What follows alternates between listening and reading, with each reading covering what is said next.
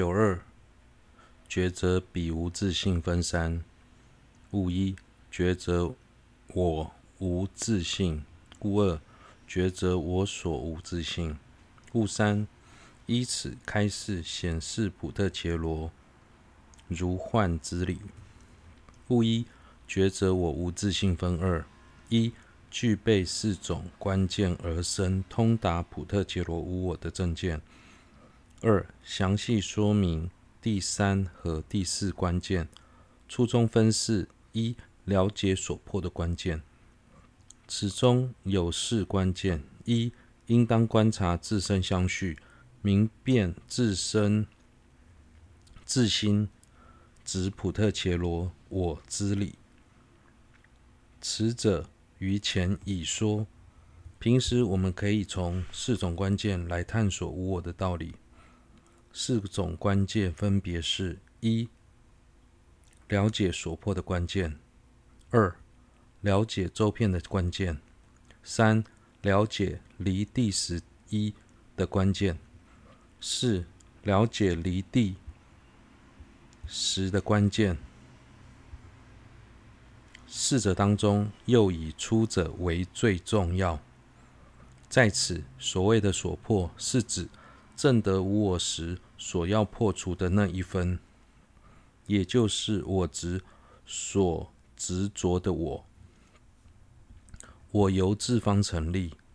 以应成派的角度而言，想要认识所破，应先了解分别心是如何安立静的道理。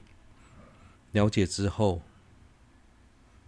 进而反观自心，审视自心又如何执着对境，从中探究境的实际状态与心执着境的状态，两者之间的差异。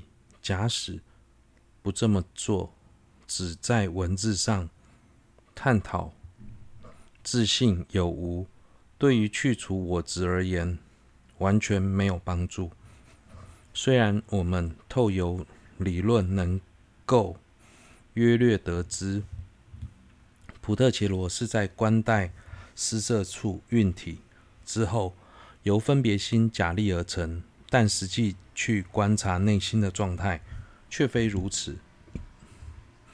因为当我们心中现起我这个念头时，根本不会把我与施设处或分别心连接起来，而是直接认定有个不必关待施设处与分别心的我，能够独自形成。这种念头，即便是在梦中，都会自然的现起。所以，我们应该从生活中去观察心中现起我执的情况时的情况。其实，光是练习反观自心而去认识所破的这一点，可能就要花上好几个月，甚至好几年。期间还要努力尽罪集资。并且研阅无垢的经论，这些都很重要。至于分别心如何安立境的道理，广论中一再提到资生为蛇的例子。对于这一个部分相关的内涵，之前已经介绍过了，在此不再赘述。二、了解周遍的关键分二：一、普特切罗由若由自性所成，则一则不超。则不超出一义。二、普特切罗由自性所成，则须与其运体为体性一或体性异，断定此除此二外，别无语法可得。假使普特伽罗犹如我执所执着般。是由自信所成，那与运体之间的关系不外乎自信所成的体性一和自信所成的体性一，除此之外，没有第三种的可能性。二、多数与单一为正相违，所以能破除。非一、非多的第三种可能性，如平与着。倘若肯定其为多数，则需否定其为单一，如平；倘若肯定彼为单一，则需否定彼为多数。由此由经验可知，故无非一非多之第三句。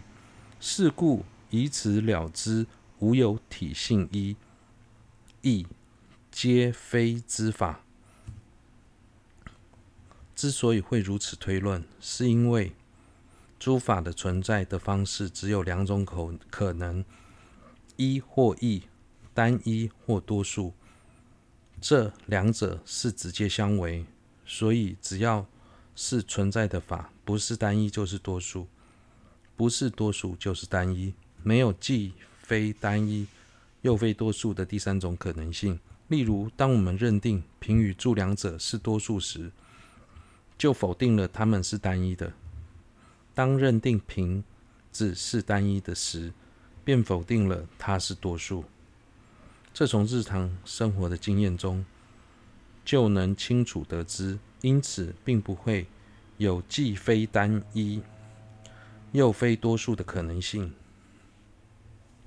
在一与异之外，这里更进一步的提到，体性一及体性异，或称体性相同及体性相异。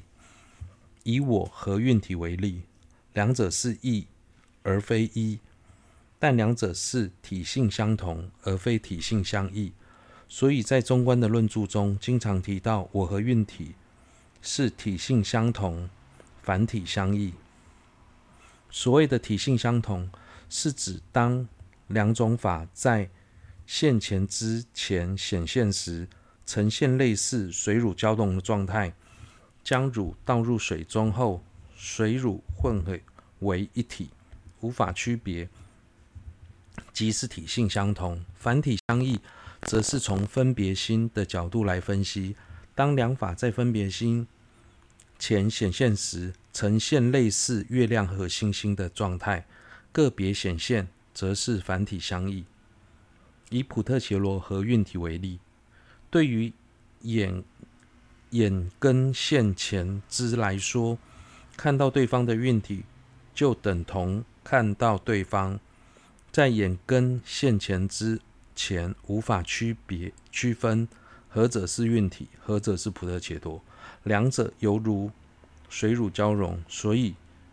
说这两者是体性相同，但对于分别心而言，分别心能个别作意，那是某某人，他的身高、外貌如何，所以说这两者是反体相异。除了普特伽罗和运体之外，有为法与无常、世俗地与圣域地也是体性相同，凡体相异。因此，两种法放在一起比较时，两者的关系不外乎体性相同和体性相异，除此之外没有第三种可能性。